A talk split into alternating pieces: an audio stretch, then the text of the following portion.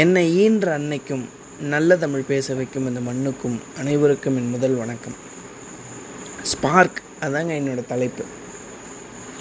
நான் இந்த ஸ்பார்க்கை பற்றி என்ன நினைக்கிறேன்னு கேட்டிங்கன்னா ஒருவருடைய வாழ்க்கையில் ஸ்பார்க் ஏற்படணும்னா என்ன பண்ணணும் அப்படின்னு நான் யோசிக்கிறேன். ஸ்பார்க் ஏற்படணும்னா ஒன்றும் பண்ண தேவையில்லைங்க. நம்ம வாழ்க்கையை பார்க்குற விதத்தில் தான் நமக்கு ஸ்பார்க் கிடைக்கும். எப்படின்னு கேட்டிங்கன்னா சரியான உதாரணம். ஆயிரத்தி அறநூற்றி அறுபத்தஞ்சாவது வருஷத்தில் பிளேக் நோய் அப்படின்னு ஒரு வருது. அதனால் இப்போ கொரோனா பீரியடு மாதிரி அப்போ பிளேக் நோய் அதிகமாக பரவி இருக்கு அந்த காலகட்டத்தில் காலேஜு ஸ்கூலு எல்லாமே மூடியிருக்காங்க.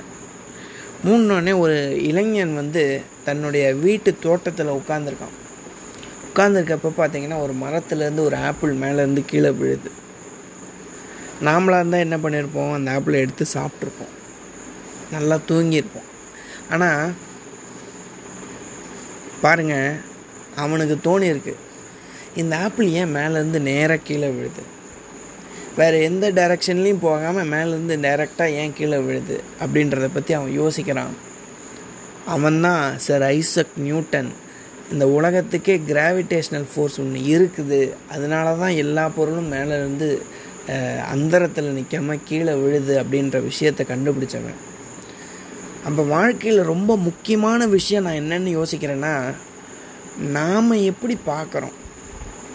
இந்த வாழ்க்கையை நம்ம எப்படி பார்க்குறோம்? நம்ம கூட இருக்க சக மனுஷங்களை எப்படி பார்க்குறோம்? நம்ம ஃப்ரெண்ட்ஸ் எப்படி பார்க்குறோம்? பேரண்ட்ஸ் எப்படி பார்க்குறோம்? மனைவி எப்படி பார்க்குறோம்? அப்படின்றத பற்றி தான் நான் யோசிக்கிறேன். நம்ம வாழ்க்கையில் ஸ்பார்க் ஏற்படணும்னு வச்சுக்கோங்களேன். நம்ம பார்க்குற பார்வை சரியாக இருக்கணும். சிந்திக்கிற முறை கரெக்டாக இருக்கணும். இதெல்லாம் சரியாக இருந்துச்சுன்னா நம்ம வாழ்க்கையிலேயே ஸ்பார்க் ஏற்படும் அப்படின்னு நான் நினைக்கிறேன். நான் என்னுடைய ஃப்ரெண்ட்ஸு கூட நான் பேசியிருக்கேன். இப்போ ஒவ்வொருத்தரும் வந்து ஒவ்வொரு குறை வந்து அவங்களுடைய மனைவியை பற்றி சொல்லுவாங்க. எப்படின்னு கேட்டிங்கன்னா என்னோடய மனைவி கொஞ்சம் ஹைட்டாக இருந்தால் ஃபோட்டோ எடுக்கிறது கொஞ்சம் நல்லா இருக்குன்னுவாங்க இன்னொருத்தர் வந்து அவளுக்கு இன்னும் வண்டியே ஓட்ட தெரிலடா. அவளுக்கு இன்னும் காரே ஓட்ட தெரிலடா. அப்படின்னு ஒவ்வொருத்தரும் ஒவ்வொரு குறை சொல்லுவாங்க. உதாரணத்துக்கு நகைச்சுவையாக இருக்கணும்னா ஒரு மருமகன் வந்து மாமனார்கிட்ட பேசியிருக்கான். ஏன் மாமா உங்கள் கடமையெல்லாம் முடிச்சிட்டிங்க.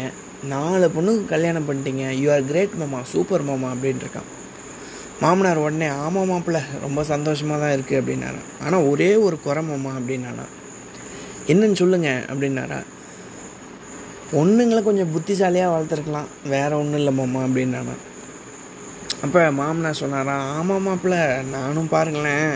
கொஞ்சம் புத்திசாலி மாப்பிள்ளையாக தேடி இருந்திருக்கலாம். சரி அது ஒரு பெரிய வேலையாக போயிடும் அப்படின்னு தான் டக்குன்னு முடிச்சிட்டேன் கல்யாணத்தை அப்படின்னாராம். அப்போ அப்போ வீட்டில் நம்ம கூட சேர்ந்து வாழ்கிறவங்கள வந்து நம்ம குறையாக நினைக்கிறப்ப நம்ம வாழ்க்கையில் என்றைக்குமே ஸ்பார்க் ஏற்படாது அப்படின்னு நான் நினைக்கிறேன். அப்போ கல்யாணமே ஏற்படாத ஒருத்தர் வந்து ஒரு திருமண வாழ்க்கையை பற்றி அவர் எழுதுகிறார் எப்படின்னு கேட்டிங்கன்னா சரியான பெண்ணை திருமணம் செய்தால் தினமும் காதலர் தினம். அன்பான பெண்ணை திருமணம் செய்தால் தினமும் அன்னையர் தினம். தவறான பெண்ணை திருமணம் செய்தால் தினமும் தியாகிகள் தினம். பணக்கார பெண்ணை திருமணம் செய்தால் தினமும் புத்தாண்டு தினம். அதிபுத்திசாலி பெண்ணை திருமணம் செய்தால் தினமும் முட்டாள்தனம் முட்டாள் தினம். லூசு பெண்ணை திருமணம் செய்தால் தினமும் குழந்தைகள் தினம். கோபக்கார பெண்ணை திருமணம் செய்தால் தினமும் அடிமைகள் தினம். திருமணமே செய்யாமல் இருந்தால் தினமும் சுதந்திர தினம் அப்படின்னு எழுதுகிறான் அப்போ சுதந்திரமாக இருக்கணும்னு அவர் ஆசைப்பட்டால் கல்யாணமே பண்ணக்கூடாது அப்படின்லாம் சொல்கிறாங்க இல்லையா? அப்படி இல்லைங்க. நம்ம பார்க்குற பார்வை பாருங்கள் சரியான பெண்ணை திருமணம் செஞ்சால் ஒவ்வொரு நாளும் காதலர் தினம். தவறான பெண்ணை திரும்ப சொன்னால் தினமும் தியாகிகள் தினம் நினச்சிட்டு போங்க அப்படின்னு சொல்கிறாங்க இல்லைனா அந்த மாதிரி